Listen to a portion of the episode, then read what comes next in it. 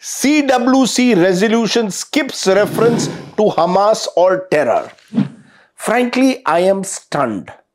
The Congress Working Committee passes a resolution reaffirming their support to a Palestinian state. All very good. But then chooses to avoid any reference to Hamas or terror just days after hundreds of innocent civilians in Israel have been killed in what I can only describe as terror attacks?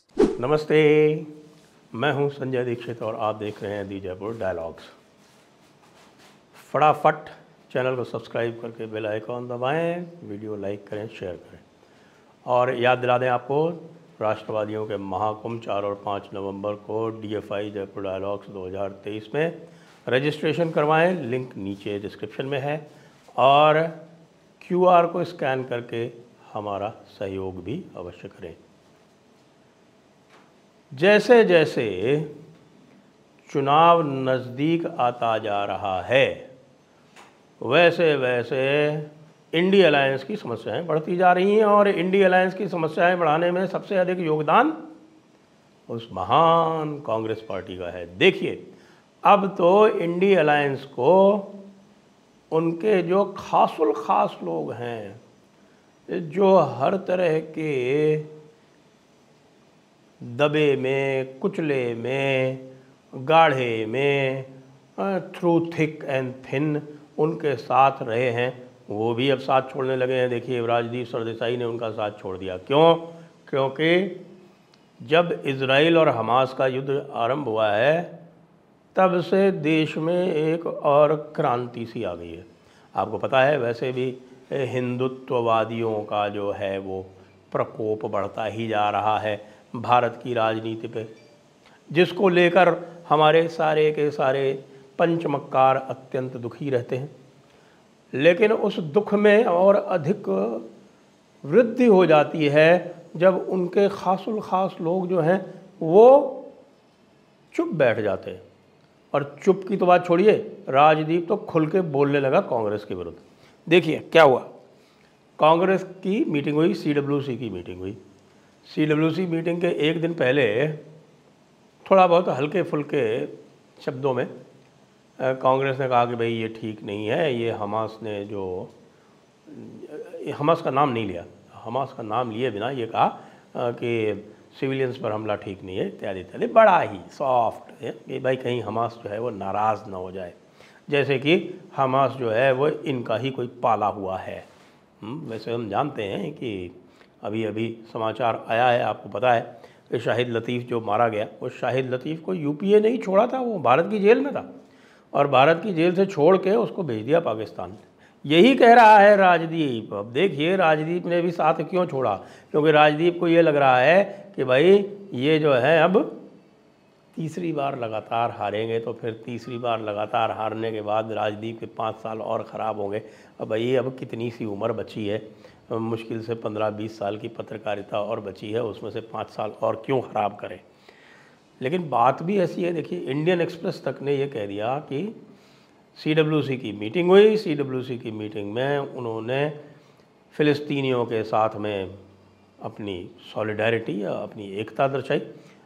लेकिन जो Hamas ने जो आतंकवादी गतिविधियाँ की, जो civilians के साथ में जो नशंसता की, जो बर्बरता की, जो महिलाओं को, बच्चों को, जो उनके गर्दनें काटी, उनको जलाया और इस तरह के कितनी भी नशंस घटनाएँ हुई, उसका कहीं कोई उल्लेख तक नहीं किया, कोई छोटा मोटा ज़िक्र भी नहीं किया। इसको लेके आप देखेंगे कि इंडियन एक्सप्रेस जो एक प्रमुख वामपंथी, मैं कहूँगा, रद्दी का पन्ना है तो उस प्रमुख वामपंथी रैग ने भी ये एक प्रमुखता से समाचार छापा, जिसमें ये कहा कि भाई कांग्रेस के अंदर इस पर बड़ा असंतोष है, वो कह रहे हैं कि भाई ये क्या कर रहे हैं आप कि कम से कम आतंकवाद के विरोध में तो खड़ा होना चाहिए। आतंकवाद की निंदा करने में आपको किस प्रकार की हिचक है? राजदीप ने यही बात पकड़ ली और उनका दो मिनट सत्तावन सेकंड का एक वीडियो आया जो उनकी खुद की चैनल पर चढ़ता है, उनकी खुद की भी चैनल है भाई। देखिए, हर व्यक्ति जो है रवीश के साथ साथ वो यूट्यूब चैनल बनाकर चलता है। और जितने भी प्रमुख इंडी अलायंस के समर्थक पत्रकार हैं, उन्होंने किसी ने भी इसराइल और हमास के प्रकरण पर कुछ भी नहीं बोला, चुप्पी साधे रखी। एक तो खैर, आप वो वायर, द लायर को छोड़ दीजिए, उसके अतिरिक्त तो और कोई खुल के सामने नहीं आया। वायर ने तो खैर पूरा एक कैंपेन चला रखा है कि किस तरह से वो हमास को बिल्कुल निर्दोष साबित करे। और मासूम साबित करे। और हमारे राजदीप देसाई जो हैं, वो कहते हैं, देसाई नहीं, सर देसाई। देसाई से, देसाई के सर पे सर देसाई बैठते हैं। वो कहते हैं कि भाई, ये कौन सा मुस्लिम अपीजमेंट है? ये किस तरह का मुस्लिम अपीजमेंट करना चाहती है? इससे कौन सा मुस्लिम जो है, वो तुष्टिकरण हो जाएगा? उसके बाद उन्होंने सर्टिफिकेट दे दिया भारत के मुसलमानों को। कि क्या आप सोचते हैं कि भारतीय मुसलमान हमास के साथ खड़े होंगे? वैसे तो वो हमास के साथ ही खड़े हैं। कुछ बोल रहे हैं, कुछ नहीं बोल रहे हैं। और और इससे जो है वो कांग्रेस की पूरी छवि को बहुत ही धक्का लगा है। ये कौन करवा रहा है? अरे भाई, कांग्रेस को अपनी छवि की चिंता होती तो वो उदयनिधि स्टालिन की बात का ही खंडन नहीं कर देती। अब आप ये देखिए कि ये कांग्रेस है या जो कोई भी है या कांग्रेस की बुद्धिहीनता यहाँ तक पहुँच गई है कि वो हमास में और फ़िलिस्तीन में अंतर नहीं कर पा रही है। एक तो फ़िलिस्तीन है, फिलिस अथॉरिटी है। आपको ये जानकर बड़ा आश्चर्य होगा जब मैं ये कहूँगा कि भाई आप ये देखिए कि ये जो पैलेस्टीनियन स्टेट है या जो फ़िलिस्तीन राष्ट्र है, इसको बनाने में किसी भी अरब राष्ट्र की कोई रुचि नहीं है, न कभी थी। यदि आप इतिहास में जाएँगे तो पाएँगे कि उन्नीस सौ सड़सठ में जब तो सॉरी, उन्नीस सौ सैंतालीस में जब इसका पार्टीशन किया गया था, तब 32 प्रतिशत हिस्सा जो था वो फ़िलिस्तीनियों को दिया गया था। लेकिन इस 32 प्रतिशत को उन्होंने लेने से मना कर दिया। हो गया कि सभी का सब कुछ हमें ही चाहिए। और उसके लिए उन्होंने युद्ध किया और वो बत्तीस प्रतिशत घट के इक्कीस प्रतिशत हो गया। और बाद में भी जो है, आप ये देखिए कि वो भी फ़िलिस्तीन को नहीं मिला। उन्नीस सौ सैंतालीस के बाद जो पूरा का पूरा, जो इस समय का जो फ़िलिस्तीन है, उसका वेस्ट बैंक जो है, वो जॉर्डन ने ऑक्यूपाई कर लिया और जो गाज़ा है, वो मिस्र ने ऑक्यूपाई कर लिया, इजिप्ट ने। और उनके पास रहा उन्नीस सौ सड़सठ तक। जब उन्नीस सौ सड़सठ में जब फिर से जब युद्ध हुआ, तब इसराइल ने पूरा का पूरा यह ऑक्यूपाई कर लिया। जॉर्डन से वेस्ट बैंक छीन लिया इजिप्ट से गाज़ा छीन लिया, इजिप्ट से साइनाई भी छीन लिया। और उसके बाद फिर इसराइल ने ये पैलेस्टीनियन अथॉरिटी जो बाद में मैनचम बिगिन का और अनवर सदात का कैंप डेविड पे एक समझौता हुआ था, उसमें जाकर ये हुआ।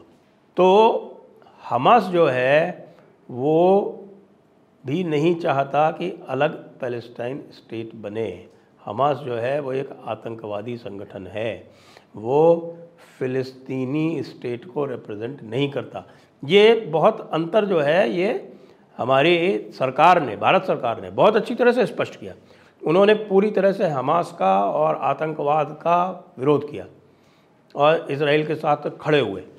लेकिन साथ में ये भी कहा कि भाई, जो पैलेस्टाइन स्टेट सोल्यूशन है, उसको आगे बढ़ाया जाए। पैलेस्टाइन स्टेट सोल्यूशन को बढ़ाने में सबसे पहली पहल जो थी, वो इसराइल नहीं की थी।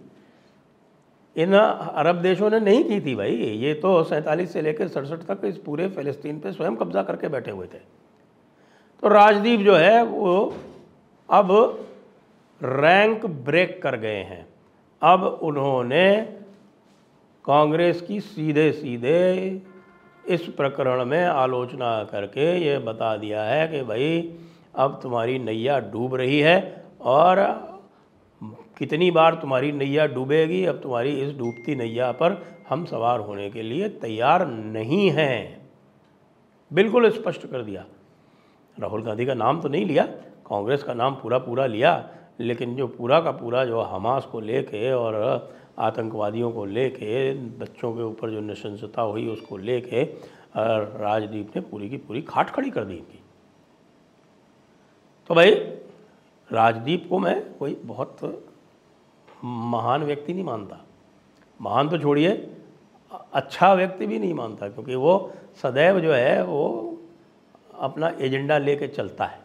और एजेंडा लेके वो जो पंचमक्कारों वाला जो एजेंडा होता है उसमें हर प्रकार से जो आपके तरह तरह के आतंकवाद हैं तरह तरह के और जो इश्यूज़ आते हैं, या मुस्लिम कट्टरवाद है, इस सबको वो वाइट वॉश करने का लगातार प्रयास करता रहता है। लेकिन अब उसको भी लगने लगा है कि भैया, हम तो खाली इसको वाइट वॉश करते हैं। ये लोग तो पूरी तरह से ब्लैक वॉश करने पर उतारू हो गए और ऐसा मुद्दा लेके बैठ गए हैं, जिसको लेके ये थोड़े बहुत भी जो लोग इनके साथ में हैं, वो भी अब चुप हो गए, क्योंकि वो देख रहा है कि इनके जो मीडिया के समर्थक है, वो भी चुप बैठे हुए वो भी नहीं बोल पा रहे यानी कि अभिषेक मनु सिंघवी ने भी इसका विरोध कर दिया था, लेकिन बाद में फिर चुप्पी साध ली डिलीट कर दिया अपना ट्वीट पूरी कांग्रेस में इस समय एक छटपटाहट है। और वो छटपा, छटपटाहट यही है कि भाई ये राहुल गांधी हमको कहाँ ले जाके पटकेगा, किस गड्ढे में डाके डालेगा, उस गड्ढे से हम निकल पाएँगे या कभी निकल पाएँगे या नहीं निकल पाएँगे, ये बहुत बड़ी छटपटाहट है। और ये केवल और केवल फ्रीबीज बांट के, जिसमें भी वो, सड़जी की बराबरी नहीं कर सकते, ये करके कब तक ये पार्टी चलाएँगे? तो अब ये आप देख लें कि ये राजदीप ने जो जो बोला है, ये सीधा सीधा ये संकेत ये है कि अब राजदीप भी मान गया है कि 2024 में कांग्रेसी जो हैं, वो पूरी तरह से अपने मुद्दे गंवा चुके हैं और इनका आगे कुछ भी नहीं होने वाला है। जय हिंद, जय भारत, वंदे मातरम।